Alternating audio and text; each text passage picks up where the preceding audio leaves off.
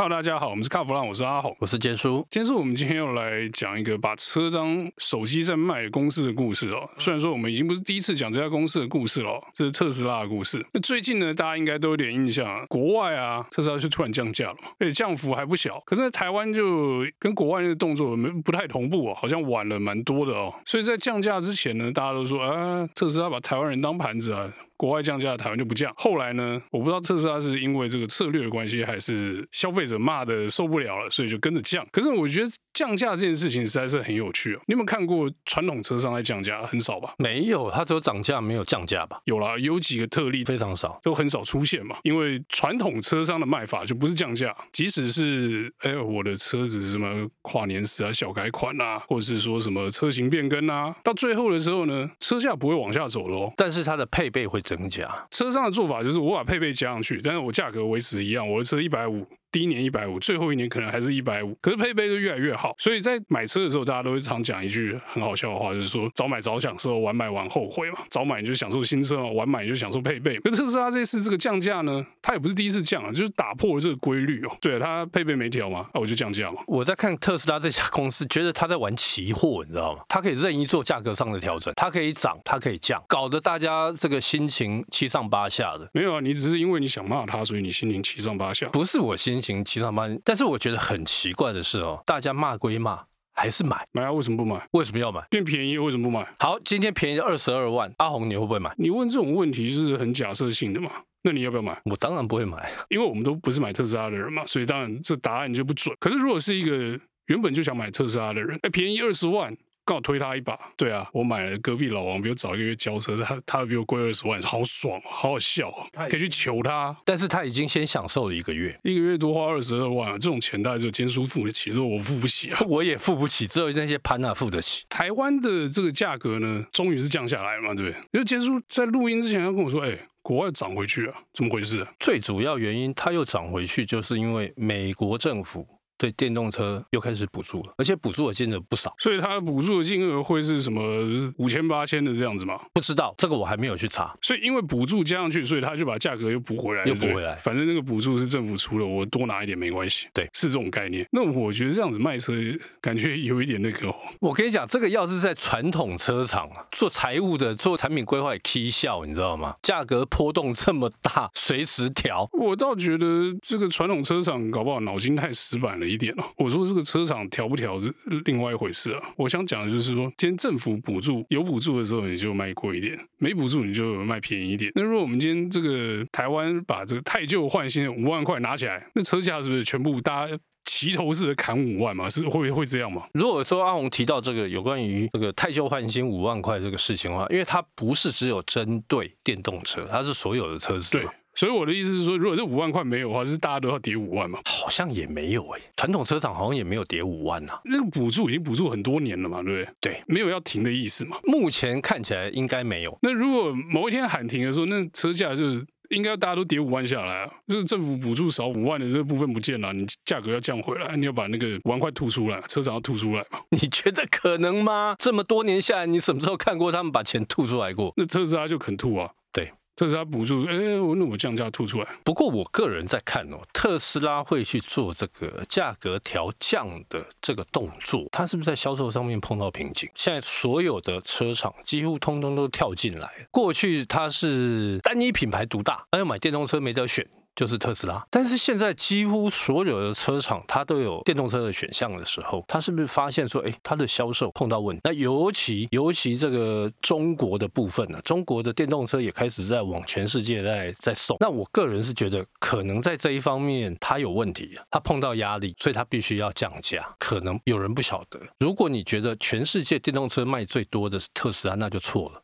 全世界 电动车卖最多的叫比亚迪，这个是我之前查到的东西，我也吓一跳。那当然了，中国市场本身就大嘛，这个这个没办法。但是呢，比亚迪已经卖超过了特斯拉，所以我觉得特斯拉可能有发惊觉到这个压力的时候，他就用降价，那希望把它的量再扩大。你这样讲的话，就好像电动车都是一样的东西啊，实际上并不是这样的状况啊。呃，你说比亚迪的入门车跟特斯拉入门车是相同的东西啊，当然不一样，不一样，不一样。那比亚迪的市占跟特斯拉的市占有什么关系？因为他们都电动车，所以市占有消长。但我觉得也不是这样讲啊，因为毕竟产品可能不是这个完全的一对一的对得上啊，不像这个三系列对 C Class 这样对得这么整齐哦。你说一个销受了市占的消长导致他做降价的问题嘛？我倒不这么认为啊。而且你想想看，比亚迪除了中国以外还去了哪里？欧洲有一点嘛，欧洲搞不好跟特斯拉差不多而已啦，也没多少啦。东协也有，东协特斯拉有没有？特斯拉也有，也有。比亚迪赢赢在它赢在中国没差嘛？对，对，所以你说因为比亚迪上来，所以特斯拉有压力，我觉得不是这种压力。特斯拉压力应该是来自于传统车厂的电动车的崛起哦，因为传统车厂的车，老实讲，你看电动车再怎么不顺眼，你去看传统车厂车还是好过那个创新品牌了，至少在车子的质感、基本的设计啦，还有一些使用上的这个逻辑跟操作界面的这些设计上，再怎么看不顺眼，也比这个新创的好了。那你说压力会不会有？肯定会有啊。今天你觉得我是要买电动车的人，我可能不会比亚迪跟特斯拉一起比，但我可能是 EQ 跟特斯拉一起比啊，我可能是 i 叉跟特斯拉一起比啊，会用差不多价位它去比嘛？对啊，我要买的是两百万或者是三百万的电动车嘛，就是跟我们以前做极品一样嘛，价格带抓出来，竞品拉进来比嘛。当传统车厂出来的时候，特斯拉那个优势就可能就没有了啦。而且老实说了，我觉得很多人哦，一想到什么后勤呐，或者买车的时候爽度哦，你要去 Lexus 吃哈根达斯，还是要去特斯拉在那个停车场里面听广播？我我觉得这个选择是个人的啦。特斯拉车主觉得说，哇，这个在这个包场的停车场里面用这个呃蜂群广播来做交车的这个上课很很屌，但是我觉得这是像不像在教招啊？我觉得啊，特斯拉会喜欢特斯拉，会买特斯拉，其实就是一个信仰。所以你说你刚才说像不像教招？他不 care，因为他先变成特斯拉车主，所以他不 care。对啊，所以你愿意站在没有空调的地下室跟人家交车？我当然不要啊。对啊，传统车厂有舒服的交车室，有冷气。对，那你为什么要站在地下室交车？而且最主要是，哎，我花那么多钱呢。你如果说啊，十几二十万就算了，哎，好几百万，然后在没有空调的地方交车。不过我们这样骂归骂哈，其实那个特斯拉车主搞不好听了觉得说，看你们到底在讲什么疯话。我好像有看到一些言论还蛮好笑的，就是说我被贵了二十万，我得意啊，我是特斯拉粉啊，我愿意多付二十万啊。我觉得这个心态也是蛮特别的，就是没关系啊，我就多付嘛。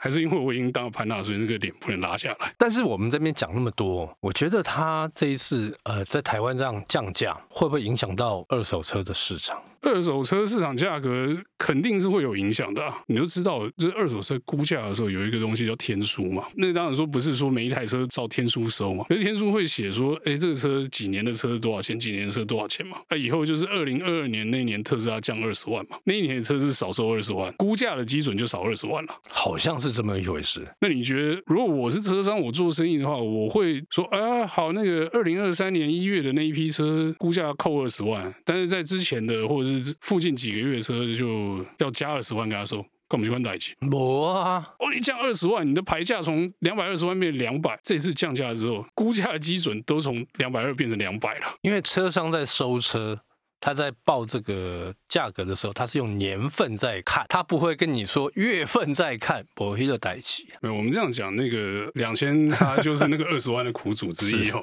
下次我们找他来讲好了。他有收吗？不是，他自己都买了一台。哦、你要说他自己买一台，OK。那我觉得降价的这个事情对后续的车价当然是有影响。可是依照我们之前跟两千聊的那些的内容哦，特斯拉二手车要流出那群车主之外，好像也不太容易啊。之前跟我们讲说，收车收不到啊。对，因为他们都是在社团里面自己交易，所以这个是一个比较特殊的状况啊。对，不过我觉得这是初期的，就是因为大家觉得特斯拉卖很多，可是前期车友数还是少嘛。你说跟这个中古双 B 相比，当然。特斯拉是很少的嘛，可是从去年前年开始大量交车之后，我觉得这个状况可能会渐渐被打破，因为你这个社团再怎么厉害。你也没办法把那么多的车主全部都圈在一起，然后所有交易都社内完成。我觉得这个比较困难一点，所以之后应该状况会跟之前跟两千聊的时候，大家又不太一样。等到这个车子开始往外流的时候，我觉得这个成交的价格呢，就是由市场机制来决定了。对，哎，我们上次跟两千在聊的时候，他说那个社团内的价格好像都还不错。哎，我记得那时候他要收车，自以为加了很多钱，就还收不到，因为他们在社团里面就 A 卖给 B，B 卖给 C 嘛。然后就这样卖了一圈，阿红，你觉得特斯拉接下来还 还会不会有这个不管是降价或涨价的动作？我觉得他们根本就无视于这个价格平稳这件事情嘛，高兴就涨，不高兴就跌嘛。那我觉得可能我们这样讲很戏谑，但是其实对于车商来说，有一点很重要，就是维持二手车的价值。以前我们不觉得啦，但当你交易自己交易几次以后，你就会知道啦，什么车买了以后开个三年五年要值多少钱，去问一圈。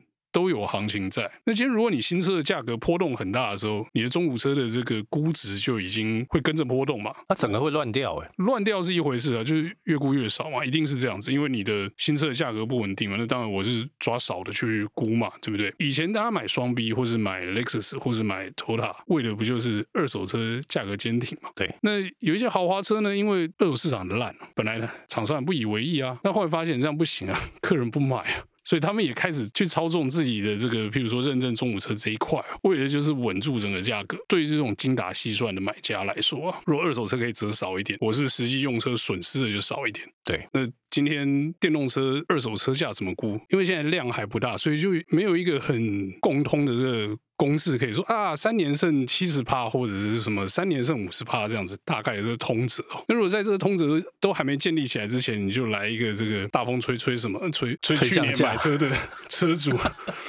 那我觉得这样子对二手车其实是很伤的了。OK，好，那我们今天有关这个特斯拉降价的这个故事呢，就到这边告一段落，谢谢大家收听，谢谢。